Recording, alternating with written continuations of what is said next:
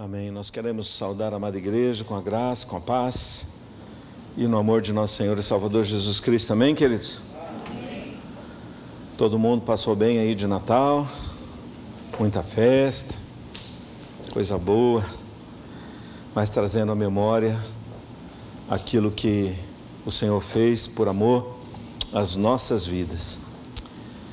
Querido, eu queria que você abrisse aí sua palavra, sua Bíblia. Primeiro lá no Evangelho de João, capítulo 17. João, capítulo 17. Nessa última semana do ano de 2022, 2021, prestes aí para a gente começar 2022. Talvez o ano em que mais a nossa fragilidade foi exposta. A gente talvez nunca tenha caminhado de uma forma tão profunda, percebendo realmente quão pequeno, quão frágil nós somos. Esse é um tempo de reflexão, é um tempo de aprimoramento, é um tempo de preparo para que a gente possa caminhar sempre na expectativa e na perspectiva da vinda de nosso Senhor. João 17, os versículos iniciais diz assim: Tendo Jesus falado estas coisas, levantou os olhos ao céu e disse: Pai, é chegada a hora. Glorifica teu filho para que o filho te glorifique a ti assim como lhe conferiste autoridade sobre toda a carne, a fim de que ele conceda a vida eterna a todos os que lhe deste. E a vida eterna é esta: que te conheçam a ti, o único Deus verdadeiro, e a Jesus Cristo, a quem enviaste. Eu te glorifiquei na terra, consumando a obra que me confiaste para fazer. E agora, Glorifica-me, ó Pai, contigo mesmo, com a glória que eu tive junto de ti antes que houvesse mundo. Manifestei o teu nome aos homens que me deste no mundo. Eram teus, tu nos confiaste, e eles têm guardado a tua palavra. Agora, eles reconhecem que todas as coisas que me tens dado provêm de ti.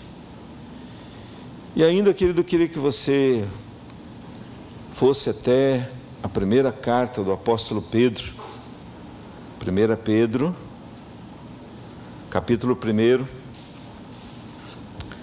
dos versos 1 até o 21. E se você puder, permaneça com a sua Bíblia aberta aí nesse texto. 1 Pedro, capítulo 1, dos versos 1 até o 21. Nos diz assim: Pedro, apóstolo de Jesus Cristo, aos eleitos que são forasteiros da dispersão no Ponto, Galácia, Capadócia, Ásia e Bitínia, eleitos segundo a presciência de Deus Pai, em santificação do Espírito, para a obediência e a aspersão do sangue de Jesus Cristo. Graça e paz vos sejam multiplicadas. Bendito Deus e Pai de nosso Senhor Jesus Cristo, que, segundo a sua muita misericórdia, nos regenerou para uma viva esperança, mediante a ressurreição de Jesus Cristo dentre os mortos, para uma herança incorruptível, sem mácula, imarcessível, reservada nos céus para vós outros, que sois guardados pelo poder de Deus mediante a fé para a salvação preparada para revelar-se no último tempo. Nisso exultais, embora no presente, por breve tempo, se necessário, sejais contristados por várias provações, para que, uma vez confirmado o valor da vossa fé, muito mais preciosa do que o ouro perecível, mesmo apurado por fogo, redunde em louvor, glória e honra na revelação de Jesus Cristo, a quem, não havendo visto a mais, no qual, não vendo agora, mas crendo, exultais com alegria indizível e cheia de glória, obtendo o fim da vossa fé, a salvação da vossa alma. Foi a respeito desta salvação que os profetas indagaram e inquiriram, os quais profetizaram acerca da graça a vós outros destinada, investigando atentamente qual a ocasião ou quais as circunstâncias oportunas indicadas pelo Espírito de Cristo que neles estava, ao dar de antemão testemunho sobre os sofrimentos referente a Cristo e sobre as glórias que os seguiriam. A eles foi revelado que não para si mesmos, mas para vós outros ministravam as coisas que agora vos foram anunciadas por aqueles que, pelo Espírito Santo, enviado do céu, vos pregaram o Evangelho, coisas essas que anjos anelam percrustar. Por isso, cingindo o vosso entendimento, sede sóbrios e esperai inteiramente na graça que vos está sendo trazida na revelação de Jesus Cristo. Como filhos da obediência, não vos amoldeis as paixões que tinhais anteriormente na vossa ignorância. Pelo contrário, segundo a santo aquele que vos chamou, tornai-vos tornai-vos santos também vós mesmos em todo o vosso procedimento, porque está escrito: sede santos, porque eu sou santo. Ora, se invocais como Pai aquele que, sem acepção de pessoas, julga segundo as obras de cada um, portai-vos com temor durante o tempo da vossa peregrinação, sabendo que não foi mediante coisas corruptíveis, como prata ou ouro, que fostes resgatados do vosso fútil procedimento que vossos pais vos legaram, mas pelo precioso sangue, como de cordeiro, sem defeito e sem mácula, o sangue de Cristo, conhecido com efeito antes da fundação do mundo, porém manifestado no, no fim dos tempos, por amor de vós, que por meio dele tendes, em, tendes fé em Deus, o qual o ressuscitou dentre os mortos e lhe deu glória, de sorte que a vossa fé e esperança estejam em Deus. E o último versículo termina dizendo assim: A palavra do Senhor, porém, permanece eternamente. Ora, esta é a palavra que vos foi evangelizada. Amém. Feche os teus olhos um pouquinho, querido. Em nome de Jesus. Pai, nós queremos te agradecer, Deus, por tudo que nós ó oh Deus, temos recebido da parte do Senhor. Ó oh Deus, nesse tempo de tantas lutas, tantas provações, tantas tribulações, nesse tempo, Pai querido, onde nós somos submetidos, Pai, a realidades que revelam a nossa fragilidade. Nós reconhecemos o quanto nós precisamos de Ti e o quanto carecemos, Pai, da Tua graça, da Tua misericórdia, da tua sabedoria, da tua unção, da tua autoridade, do teu poder, para que nós possamos permanecer focados, firmes, ó Deus, no Senhor Jesus. Por isso, Deus, mais uma vez, ó Deus, nós queremos te engrandecer e queremos consagrar as nossas vidas diante do Senhor. Continua falando conosco, ministrando as nossas vidas. Tua palavra por si só é poderosa por isso, Pai, nós precisamos da unção do Teu Espírito agindo em nós e falando conosco em todo o tempo. Mais uma vez nessa manhã, Pai, fala conosco, unge as nossas vidas para que possamos falar, mas também para que possamos ouvir, em nome de Jesus. Amém.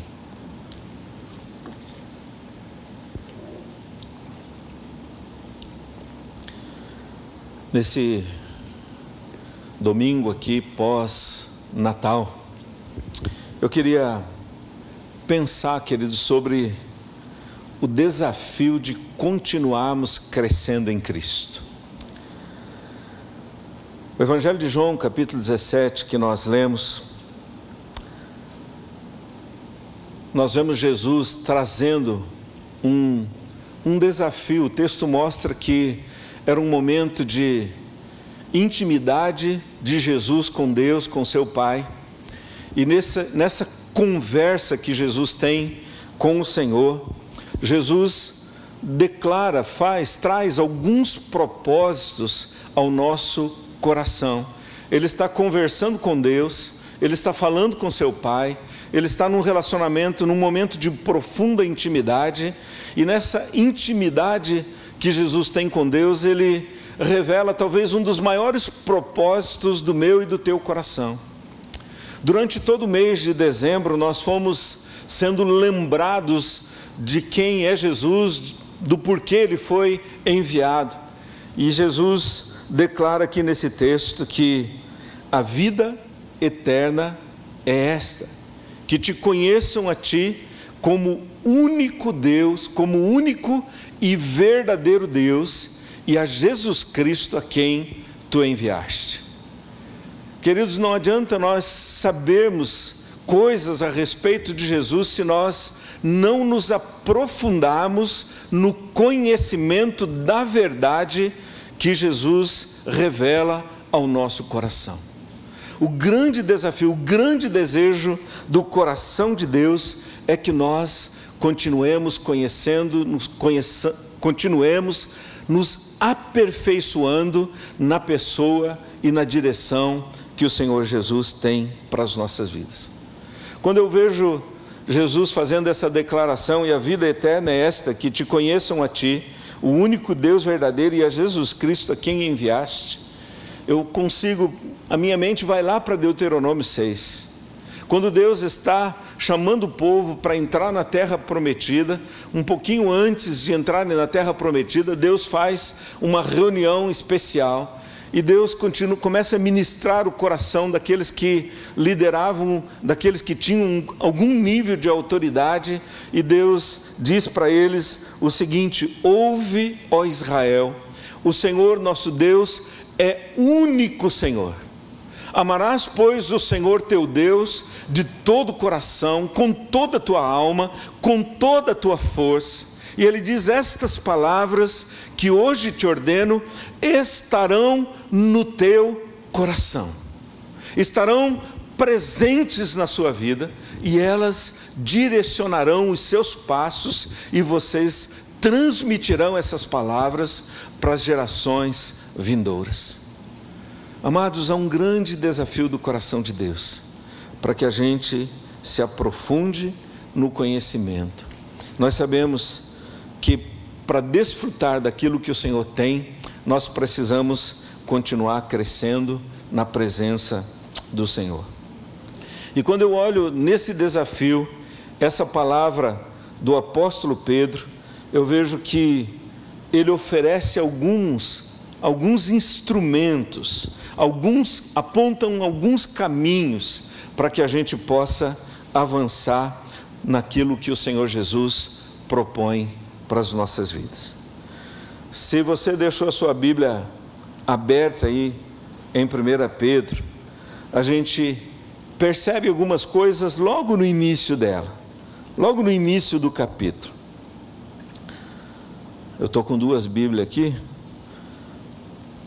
são de traduções diferentes. Uma é a nova, a NVT, a nova versão transformadora, e ela traz algumas palavras bem interessantes.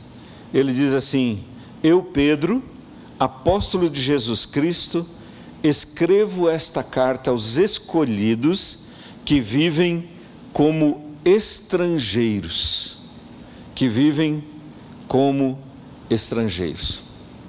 Querido, a primeira coisa, se nós queremos avançar, se nós queremos crescer, nós precisamos ter esse entendimento. Nós somos estrangeiros. Nós somos estrangeiros. Quando Pedro escreve, ele está direcionando essa carta a um grupo de irmãos que em função da perseguição imposta sobre as suas vidas, eles estavam habitando em outras localidades. E o, apóstolo Pedro fala alguns lugares onde eles estavam habitando. E como estrangeiros, querido, eles precisavam continuar crescendo. Como estrangeiros, mesmo habitando numa terra estranha, mesmo habitando numa terra diferente, eles precisavam continuar crescendo, não permitindo que as adversidades da terra estranha os conduzissem ao erro. Quando eu vejo esse desafio, querido, eu me lembro de algumas experiências que Deus permitiu que nós experimentássemos durante a nossa caminhada. Pela graça, pela misericórdia do Senhor, Ele permitiu que nós pudéssemos fazer algumas viagens para fora do país. E quem convive comigo de perto sabe que muito mal eu falo português, não falo nenhuma outra língua. E, e eu fui para a Inglaterra, eu, a Shirley e a Cris, pequenininha, eu sem falar inglês, a Shirley sem falar inglês e a Cris estava na escola de inglês, mas não, não sabia muita coisa ainda. E nós fomos para lá por entender que era uma direção de Deus num projeto missionário. E quando nós chegamos na Inglaterra, eu recebi um celular lá da Inglaterra. E aquele celular era o meu contato com a pessoa que morava lá e que estava direcionando os meus passos. E eu tinha que manter aquele celular vivo o tempo inteiro, porque se aquele celular de alguma forma falhasse, de alguma forma pifasse, eu não teria não teria a menor ideia do que fazer naquela terra. E depois que eu saí daquele país com aquele celularzinho, Deus ministrou muito meu coração, dizendo: Filho, essa é a realidade onde quer que você esteja. Você habita num mundo que jaz no maligno, e para que você possa ser bem sucedido nesse mundo, você precisa estar conectado comigo a, a voz que, de comando que você precisa, não é a voz que está no seu entorno, é a minha voz que pode te conduzir com sabedoria, com graça e com entendimento. Entrei naquele país, ficamos dez dias lá, voltamos né, com aquele celularzinho que se manteve vivo durante todo o tempo. Queridos, Deus estava ministrando um povo que estava habitando em terra estranha e Deus dizia para aquele povo: vocês precisam manter o foco. Querido, é muito fácil se perder, é muito fácil perder o alvo, é muito fácil perder o foco. Eu me lembro de uma outra viagem que nós fizemos para o Haiti agora. Né? Depois, no auge da, da crise de cólera que estava presente naquela nação. Foi naquela viagem foi eu, pastor Mano, hoje bispo, e o pastor Luiz Fernando. E quando nós chegamos no Haiti, o pastor que nos recebeu lá, ele disse assim: a gente sabia da crise que estava presente, e ele disse assim: a partir de hoje, nós colocamos os pés no Haiti, ele disse assim: a partir de hoje, a vida de vocês está nas minhas mãos. Mas eu só posso garantir que vocês vão voltar com saúde se vocês ouvirem a minha voz. Vocês vão comer o que eu der para vocês, vocês vão é, usar os lugares mais íntimos onde eu levar vocês para usar. Vocês vão caminhar debaixo da minha direção. E ele disse: se vocês ouvirem a minha voz, eu garanto para vocês que vocês voltam para a nação de vocês sem nenhum risco. E havia uma crise tremenda, mais de 300 mil pessoas naquela época estavam contaminadas pela cólera. E nós estávamos naquele lugar de contaminação, de perigo, de dor, de tristeza, mas nós tínhamos uma palavra: se ouvirmos a voz, nós com certeza andaríamos naquele lugar. Queridos, Deus usou todas essas experiências para ministrar muito meu coração. O que eu preciso, o que você precisa, não é ouvir as vozes que gritam nesse mundo, é ouvir a voz daquele que é Senhor dos senhores, daquele que tem todo o poder e autoridade sobre as nossas vidas. A gente se deixa influenciar, querido, por muitas coisas que estão presentes nesse mundo e de repente o propósito de Deus ele vai se esfriando no nosso coração. Ele vai se, sendo deixado de lado nas nossas vidas. O apóstolo Pedro lembra o povo, lembra que o povo era estrangeiro. Aqui ele está falando de uma realidade física, geográfica presente. Mas quando a gente olha a palavra do Senhor, querido, nós vamos entender isso, nós somos estrangeiros nessa terra. Eu gosto muito de olhar o livro de Hebreus, se você está umas páginas um pouquinho aí para trás, mas eu gosto de perceber que todos aqueles homens que o capítulo 11 de Hebreus cita, como vencedores, como vitoriosos, como homens que passaram por lutas, por tribulações, por aflições profundas, todos eles venceram porque se moveram pela fé, e a palavra diz que eles tinham no coração uma grande expectativa. Se você olhar Hebreus 11, versículo 10, quando ele está falando da experiência de, Moisés, de, de Abraão, ele diz assim: Abraão se moveu porque aguardava a cidade que tem fundamentos, da qual Deus é o arquiteto e edificador. Ele caminhou na terra olhando para o céu. Ele caminhou na terra esperando a promessa de Deus, ele caminhou na terra aguardando aquilo que Deus tinha preparado para a vida dele. O versículo 13 ele diz assim: Todos esses morreram na fé, sem ter obtido as promessas, vendo-as, porém, de longe e saudando-as e confessando que eram estrangeiros e peregrinos sobre a terra. Caminharam como estrangeiros e peregrinos sobre a terra. O verso 16 diz assim: Mas agora aspiram a uma pátria superior isto é, celestial. Por isso, Deus não se envergonha deles de ser chamado seu Deus, porque lhes preparou uma cidade. Efésios 2,19 termina o versículo dizendo que nós somos concidadãos dos santos e membros da família de Deus. Quem quer ter um ano vindouro aí cheio de vitória?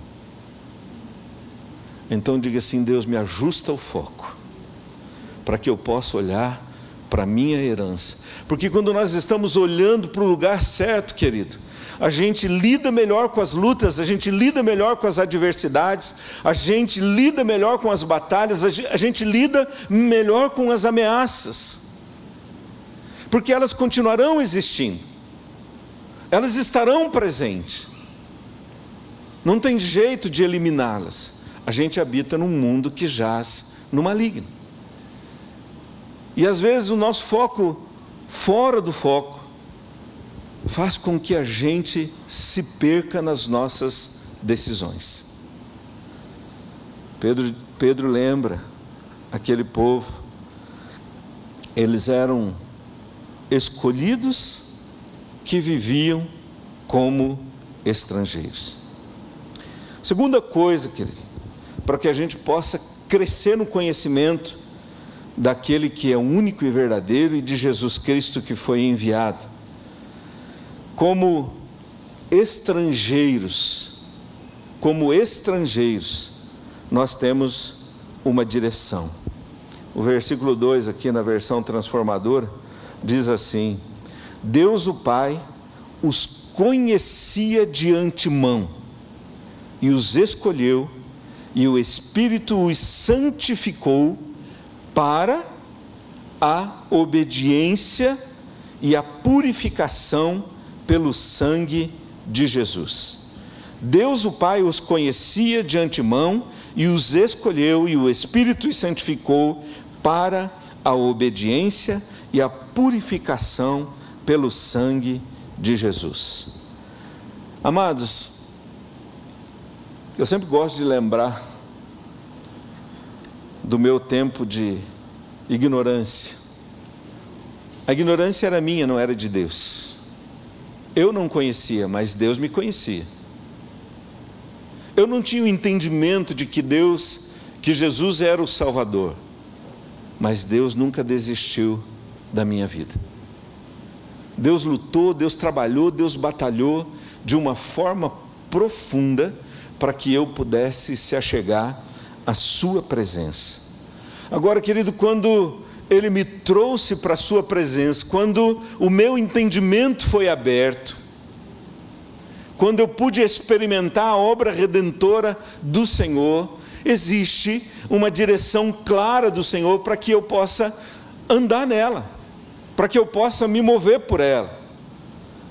Nós fomos chamados para caminhar em obediência. Fomos chamados para caminhar em obediência. Queridos, é fácil caminhar em obediência? Né? O que é que luta contra uma vida de obediência?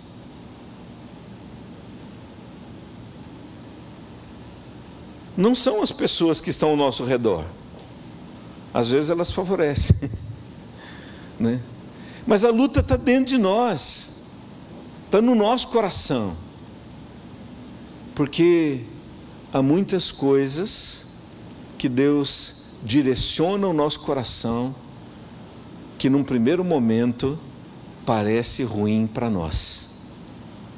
Né? Quando você dá uma palavra de orientação para os seus filhos, você que tem filho pequeno aí, né? como é que essa palavra chega no coração dele? Para você é a melhor coisa do mundo, mas como é que chega no coração dele? Ele olha e parece que você está limitando a vida dele, que você está é, impedindo ele de realizar uma infinidade de coisas. Por isso ele rejeita, por isso ele luta contra, porque ele ainda não tem o entendimento aberto. Agora, querido, nós temos a mente esclarecida, nós sabemos quem é o Senhor. Nós sabemos o poder que Deus tem, nós sabemos a autoridade que Ele tem. É o que ele fala em 2 Pedro capítulo 3, ele diz, querido, nas duas cartas eu vos escrevo, eu, eu procuro ministrar o coração de vocês que já têm a mente esclarecida para compreender que aquilo que Deus oferece é infinitamente melhor. Como peregrino, aquele povo precisava ouvir a direção do Senhor. Eu não estudei a cultura daqueles povos que eles citam aqui, do Ponto, da Galácia, da Capadócia, da Ásia, da Bitínia. Mas com certeza tinha muitas coisas que contrariavam o coração do povo. Cada, cada cidade, cada povo com a sua própria cultura, com o seu próprio jeito de ser, com certeza contrariavam profundamente o povo de Deus. Mas Deus diz: querido, vocês foram chamados para caminhar em obediência. Diga assim comigo, para que eu tenha um ano novo diferente, eu preciso entender que eu fui chamado para caminhar em obediência. Quem acredita que Deus tem o melhor para a sua vida? Quem acredita que Deus tem o melhor para a sua casa? Quem acredita que Deus tem o melhor para a sua igreja? Então, querido, se renda. Isso se aplica para a minha vida também. Porque senão a gente cria um monte de coisas. E aí o apóstolo Pedro traz ao nosso coração, né? porque Deus me achou e Deus te achou. Ninguém aqui era bom quando Deus nos encontrou. Nenhum de nós era bom o suficiente para estar diante do Senhor. Ele nos achou completamente perdidos, sem vida, sem possibilidade alguma de poder gerar vida no nosso próprio coração.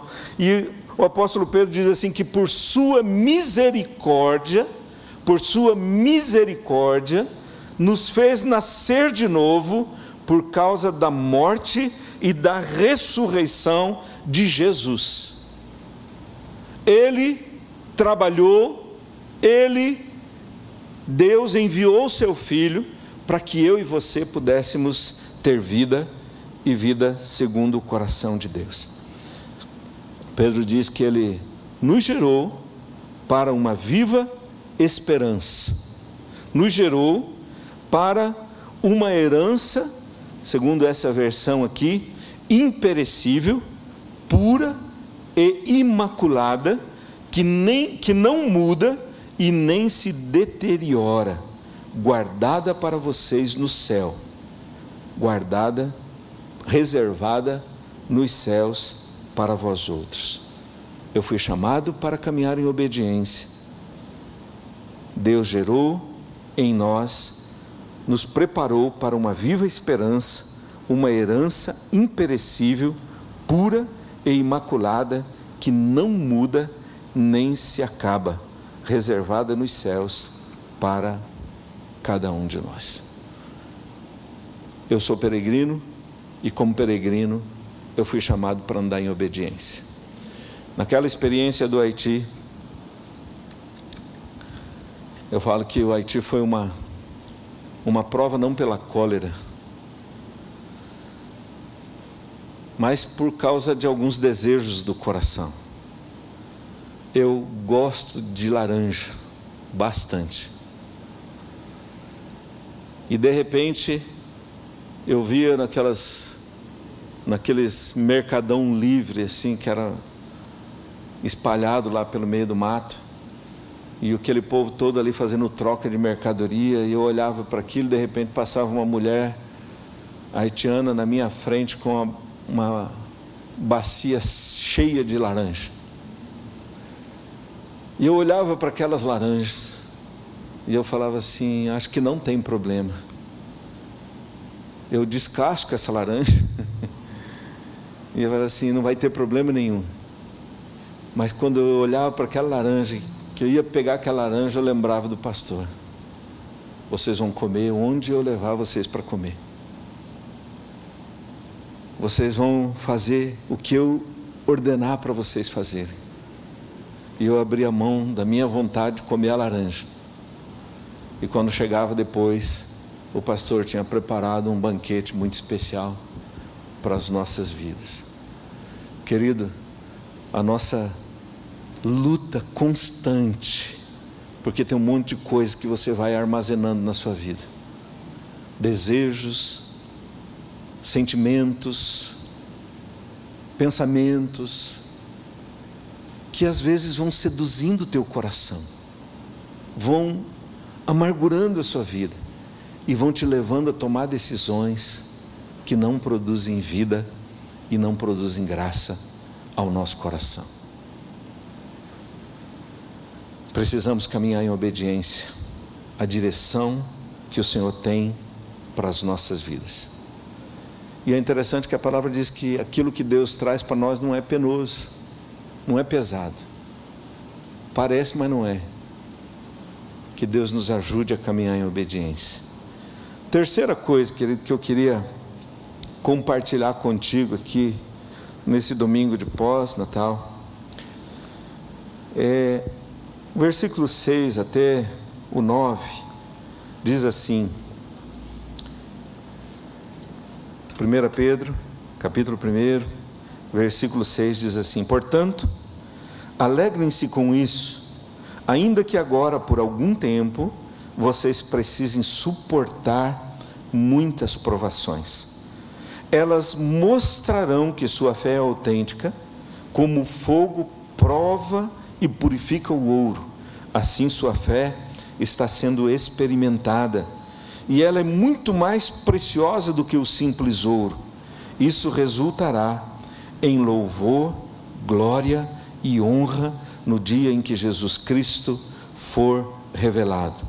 Embora nunca o tenham visto, vocês o amam, e ainda que não o vejam agora, creem nele e se regozijam com alegria inexprimível e gloriosa, pois estão alcançando o alvo da sua, de sua fé, a sua salvação.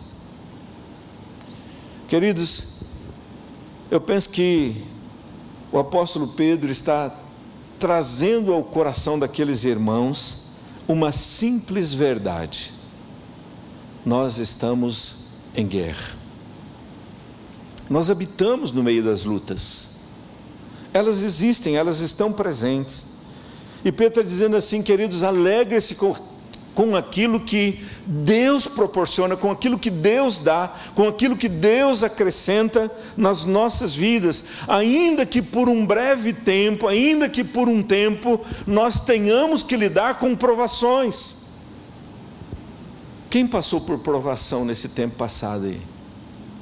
É impossível que eu e você não tenhamos suportado provações terríveis nesse tempo. A gente lidou com elas, estamos lidando com elas. E quando a gente pensa que a coisa está diminuindo, de repente a gente vê lá na Europa a ameaça crescendo para aquela região. E aí a gente fica pensando: como é que a gente pode evitar?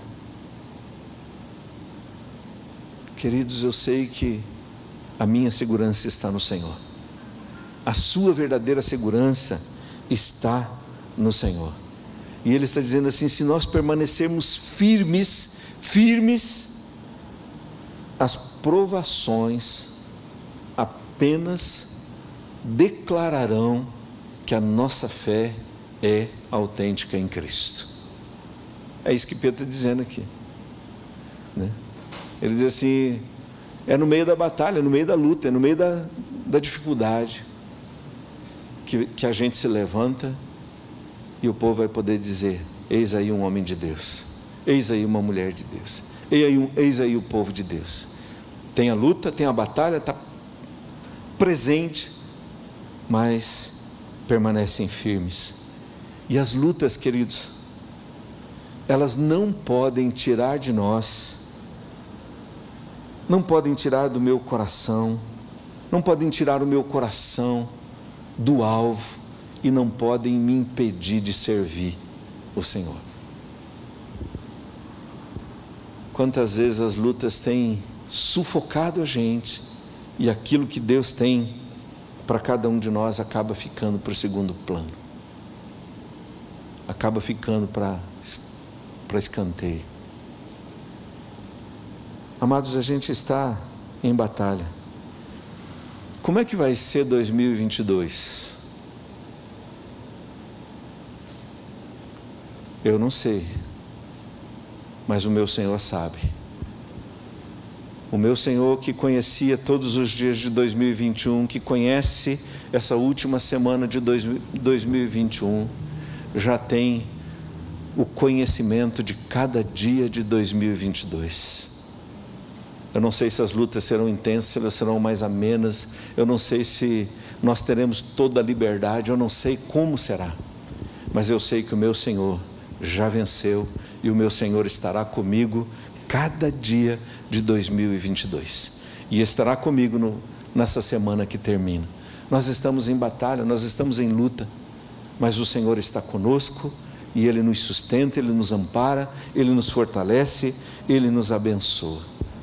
Agora, interessante, queridos, que o apóstolo Pedro faz uma, uma alusão aqui.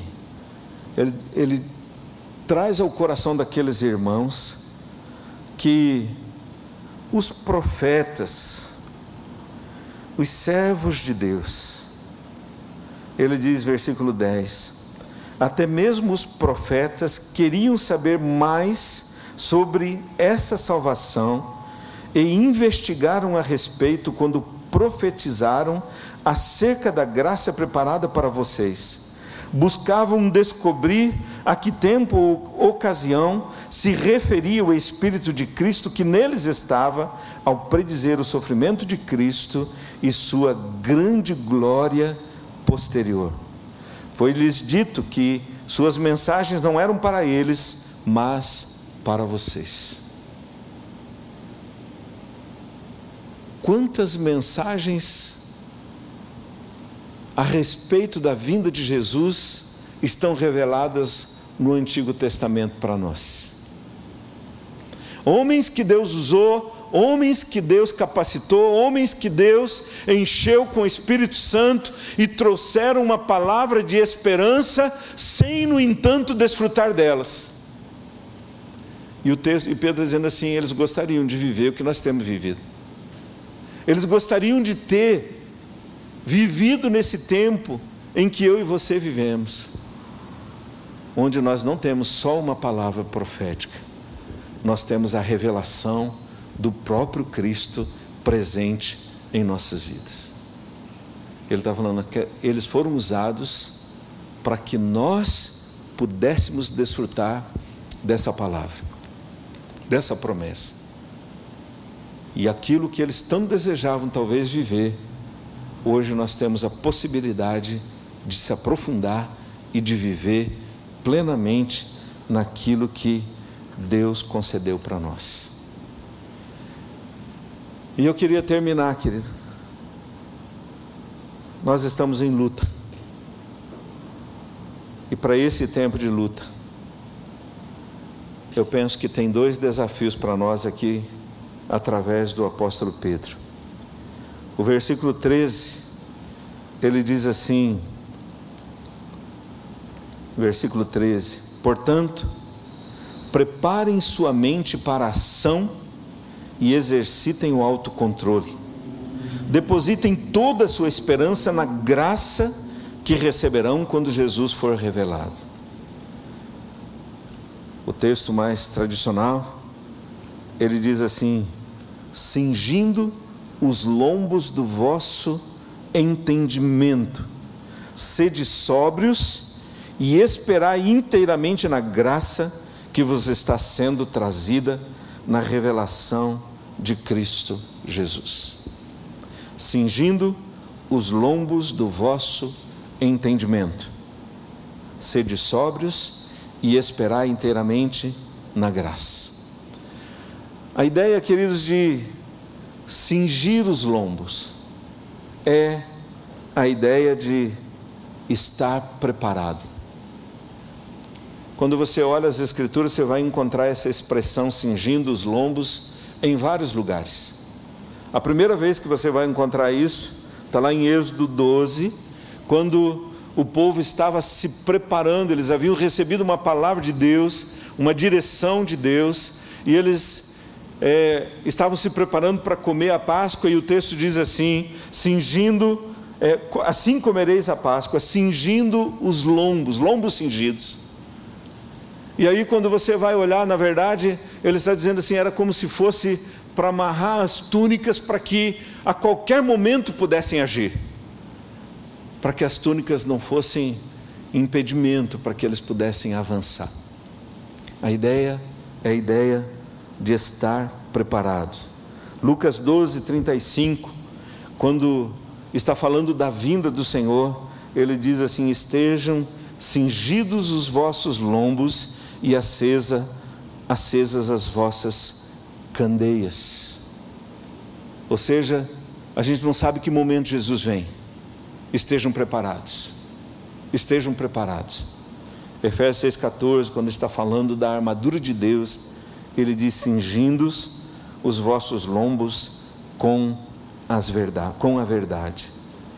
Estejam em alerta, em prontidão, e coloquem toda a segurança, toda a esperança na bênção que nos é oferecida por Cristo Jesus. Queridos, a igreja precisa estar preparada, a igreja precisa estar pronta, a igreja precisa estar fortalecida.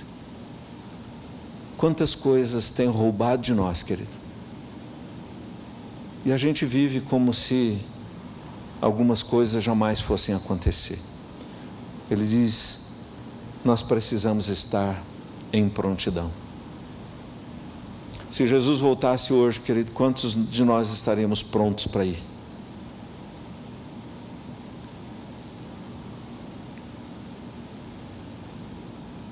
Quando eu estava lá, já contei isso aqui uma vez, mas só para terminar. Eu estava orando lá no, no templo em Curitiba e de repente Deus me visitou de uma maneira especial ali.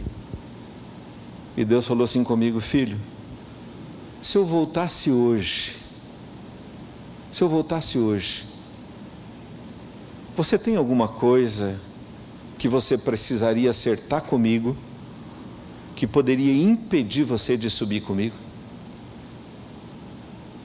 Eu falei assim, Deus, eu estou aqui no templo orando. Né, não me faz pergunta difícil.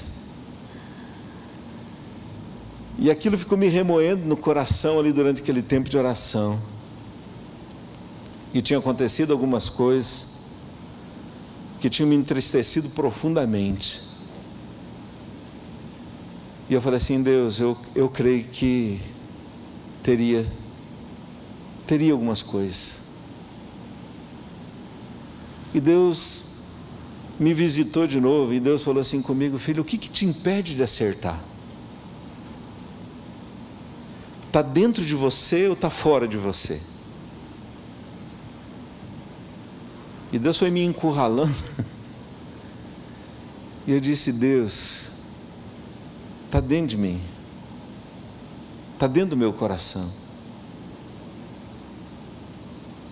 E Deus falou assim: então, filho, acerta comigo. Acerta comigo. Porque não são as circunstâncias, não são as lutas que estão presentes. E aí Deus me deu um desafio e Deus falou assim: fala, faz essa mesma pergunta para a minha igreja. E eu cheguei no domingo e eu falei assim: Deus, falei para os irmãos da experiência que eu tinha tido com Deus. E eu falei assim: se Jesus, só que para a igreja eu falei assim: se Jesus voltasse daqui três dias, quantos acreditam que teria algo para acertar com Deus? Que poderia, se não acertasse, poderia impedir a sua vida de partir, de estar junto com o Senhor. Eu não vou fazer essa pergunta para você hoje, é só para você pensar. Lá eu pedi para o pessoal levantar a mão. E eu fiquei surpreso, porque mais de 90% da igreja levantou a mão. E eu falei assim: Deus, tem algo errado. Tem algo errado. A gente vai caminhando nessa terra e a gente vai acumulando um monte de coisa e a gente vai perdendo a expectativa de que Jesus pode voltar.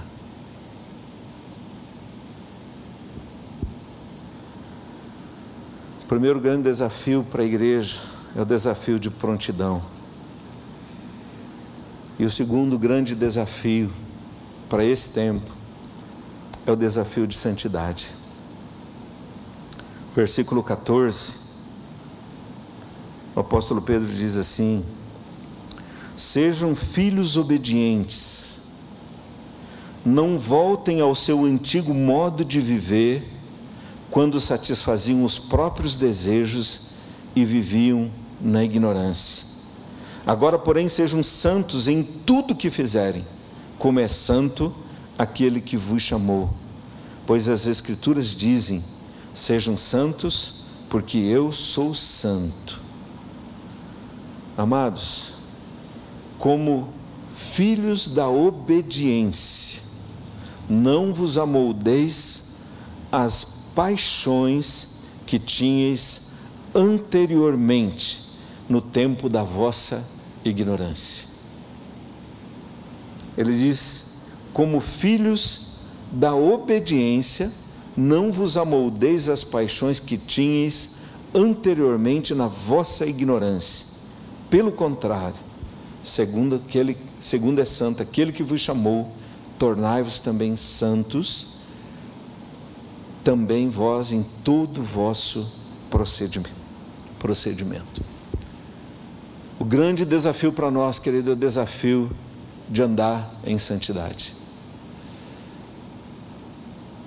Eu penso que quanto mais tempo a gente tem na presença do Senhor, mais a gente deveria refletir a glória de Deus. Verdade ou não? Mas às vezes não é isso que acontece. A gente passa o tempo, a gente se decepciona com pessoas, a gente se frustra, a gente se entristece, a gente amargura o coração, e de repente, querido, os sentimentos que vão regendo a nossa vida não são nada santos. E a gente vai perdendo a dimensão da graça do Senhor. E de repente, quem é que vai movendo o nosso coração? Não é mais o Senhor, é os nossos sentimentos. O grande desafio que o apóstolo Pedro traz aqui para nós é um desafio de santidade. Eu gosto muito, querido, e eu queria que você abrisse a sua Bíblia lá em Efésios 5 e ficasse em pé se você puder. Efésios 5.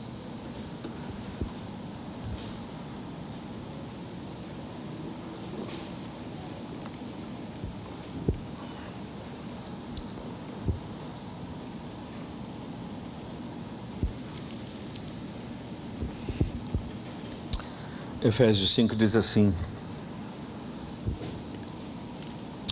Sede, pois, imitadores de Deus como filhos amados. Eu sempre gosto de olhar para esse texto aqui e perguntar aqui: quantos aqui se sentem filhos? Levanta bem a mão aí, bem alto assim. Né? Agora, quantos se sentem filhos amados? Né? Porque é uma diferença gigantesca. Né? Às vezes a gente sente filho, mas parece que a gente não é tão amado. né? Mas a palavra diz assim: sede, pois, imitadores de Deus como filhos amados, e andai em amor, como também Cristo nos amou e se entregou a si mesmo por nós, como oferta e sacrifício a Deus em aroma suave. Em aroma suave. Andai, andar amor em amor é uma questão de santidade. É uma questão de santidade. Se a gente olhar o versículo 8 diz assim: Outrora eres treva, porém agora sois luz no Senhor, andai como filhos da luz. Andai em amor, andai como filhos da luz, porque o fruto da luz consiste em toda bondade, justiça e verdade, provando sempre o que é agradável ao Senhor. E não sejais cúmplices nas obras infrutíferas das trevas, antes, porém, reprovai-as. Amados, andar em amor é uma questão de santidade, andar na luz é uma questão de santidade.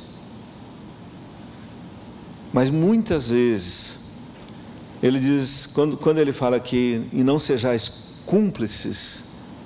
Quantas vezes, querido, a gente permite que sentimentos, que pensamentos conduzam a nossa vida, sem que a gente rejeite essas coisas do nosso comportamento e do nosso coração?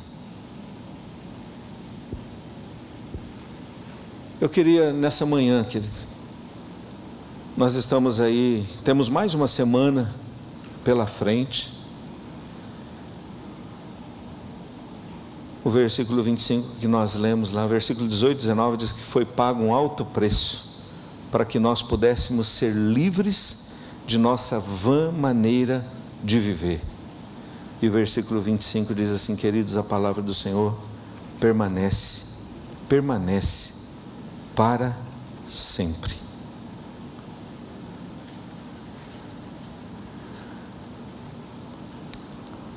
Eu queria terminar com o coração grato por tudo que Deus nos permitiu viver até agora, durante o mês de dezembro. A gente foi ministrado sobre o Cristo manifesto, Cristo invisível.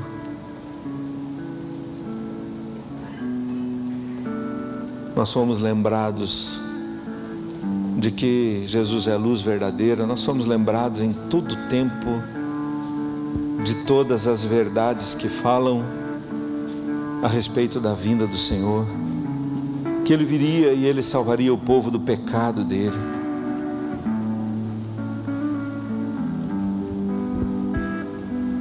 Nesse domingo pós-natal que antecede aí o final de ano, eu queria que nós pudéssemos refletir. Nós somos estrangeiros nessa terra, mas nós recebemos muita influência dessa terra ainda.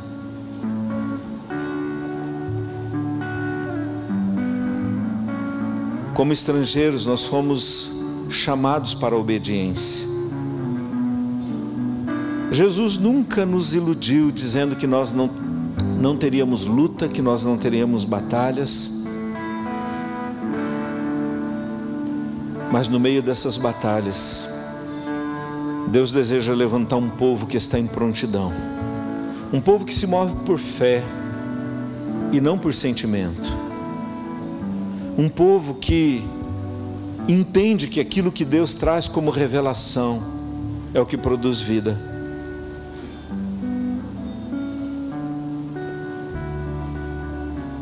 Deus deseja levantar um povo que anda em santidade. Não religiosidade, não um monte de regras, de ordens, não pode, não pode, não pode, mas não tem vida é uma santidade produzida pela intimidade com Deus. Produzida pela intimidade. Querido, se alguma coisa tem amarrado você, diga para o Senhor hoje: eu não quero terminar do jeito que eu comecei, eu quero estar livre. Livre de pensamentos, livre de sentimentos. Eu quero, eu quero estar cheio da presença e da fé que tenho no Senhor Jesus. Querido, coloque seu coração diante do Senhor. Eu não sei quanto tempo faz que você está na presença do Senhor. Eu conheço um pouco da minha trajetória.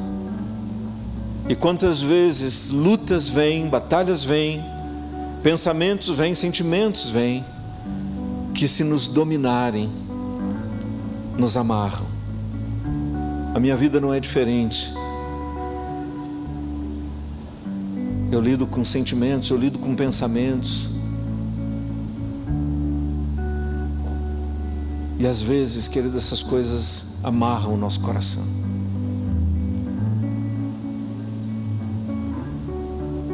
Mas eu sei quem eu sou em Cristo.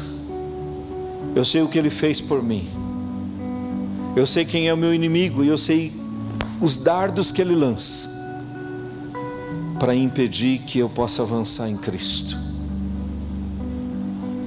Se tem coisas, querido, impedindo você de avançar, diga para o Senhor hoje: Deus, nós estamos encerrando o ano de 2021. Temos uma semana pela frente.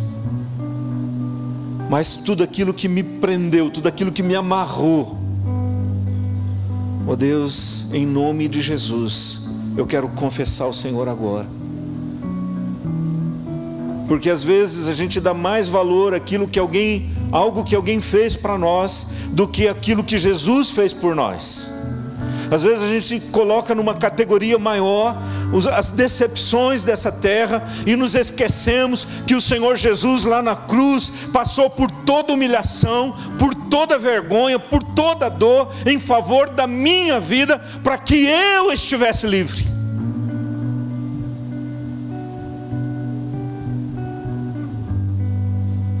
Para que nós estivéssemos livres. Quando nós, querido, permitimos que essas coisas nos dominem, o reino perde. O reino perde. Porque a alegria de compartilhar o Evangelho é roubada de nós.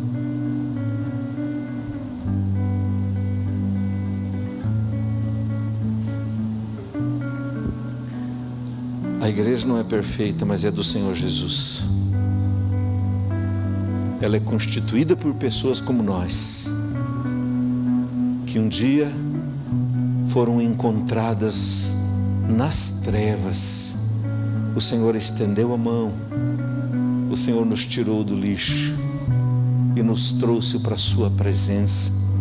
E na Sua presença estamos crescendo, crescendo, crescendo, crescendo, crescendo até o grande dia do Senhor. Querido, diga para o Senhor: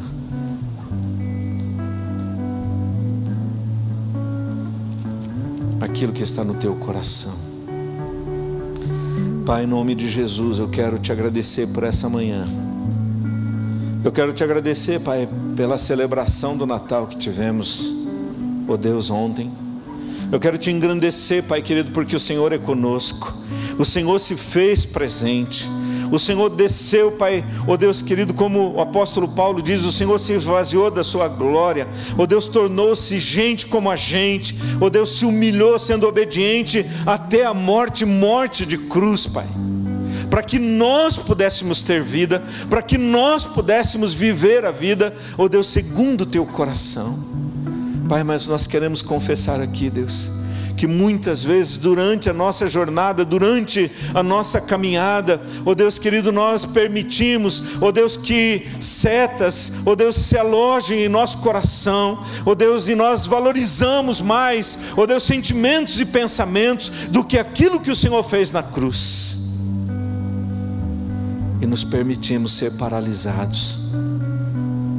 Pai, há uma multidão de pessoas ao nosso redor ó oh Deus querido, que precisam conhecer o Senhor, que precisam saber que o Senhor vive, que precisam saber do que o Senhor fez na cruz do Calvário, que precisam, ó oh Deus, experimentar a vida do Senhor. Por isso, Deus cura as nossas vidas, restaura as nossas vidas, ajuda-nos, Pai, como filhos amados que somos Oh Deus, perdoa-nos quando nós achamos que não somos amados. Oh Deus, quando nós não sabemos lidar com algumas coisas e o sentimento que vem ao nosso coração é como se o Senhor não estivesse olhando para nós, que o Senhor não nos amasse. Pai, mas a cruz já revelou o teu amor. A tua palavra mesmo diz que o Senhor provou que nos ama pelo fato de Cristo ter morrido por nós, sendo nós ainda pecadores e como filhos amados, Pai querido, ajuda-nos a andar como Jesus andou. Ajuda ajuda-nos a andar em amor, Pai querido, no poder do nome de Jesus. Deus, nós não somos das trevas, nós somos da luz. Ajuda-nos a caminhar como filhos da luz, porque os, os frutos da luz se manifestam e eles mesmos anunciam quem é o nosso Senhor.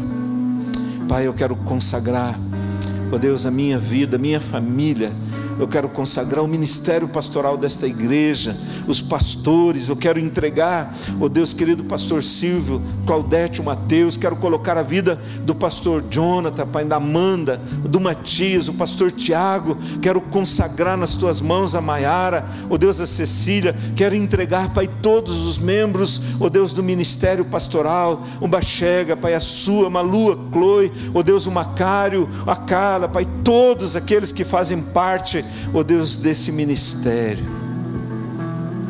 Pai, nós lidamos com lutas, ó oh Deus, mas o Senhor é o nosso Senhor.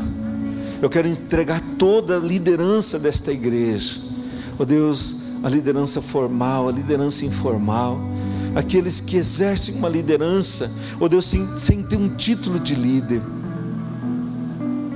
Pai, eu entrego os professores das crianças, os professores ó Deus, que ministram a tua casa e o teu povo, que o Senhor possa derramar graça sem medida. Eu entrego a tua igreja, Pai, porque perante o mundo a tua igreja exerce liderança. Todos do teu povo, Pai, exerce um nível de liderança, ó Deus querido, no mundo.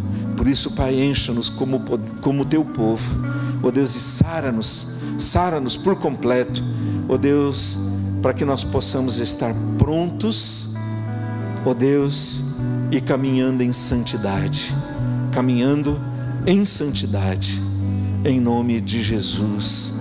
Amém. Aleluia. Glória a Deus. Eu abençoo meus irmãos. Pai, estenda a tua mão, querido. Pai, nós queremos encerrar este momento de culto aqui no altar. Queremos consagrar, Pai querido, nas tuas mãos os ministérios da tua igreja, os grupos da tua igreja. Queremos colocar nas tuas mãos. Que a bênção do Senhor, Pai, seja a nossa saída, seja a nossa entrada, seja a nossa retaguarda. Ó oh Deus, que em todo tempo, Pai, em todo tempo, ó oh Deus, o Senhor avive a nossa memória, renove a nossa memória, para que nada roube de nós ó oh Deus, aquilo que o Senhor fez por nós. Nesse tempo, Pai, de reflexão, de lutas, Deus, eu quero lembrar de todos os nossos irmãos que passaram por perdas, ó oh Deus querido, nesse tempo. Ó oh Deus, Pai, que o Senhor possa trazer a eles, Pai, a cura, a renovação, o consolo, que a tua bênção seja tão grande, ó oh Deus, que o coração deles possa olhar para o Senhor e saber que eles estão hoje guardados contigo, ó Deus, para todos sempre. Ó Deus, preparando, ó Deus, aguardando o grande dia do Senhor, onde todos estaremos juntos para louvor da tua glória. Pai, no poder do nome de Jesus, que a bênção do Pai, Filho e Espírito Santo seja a nossa vida hoje e sempre. Amém. Amém.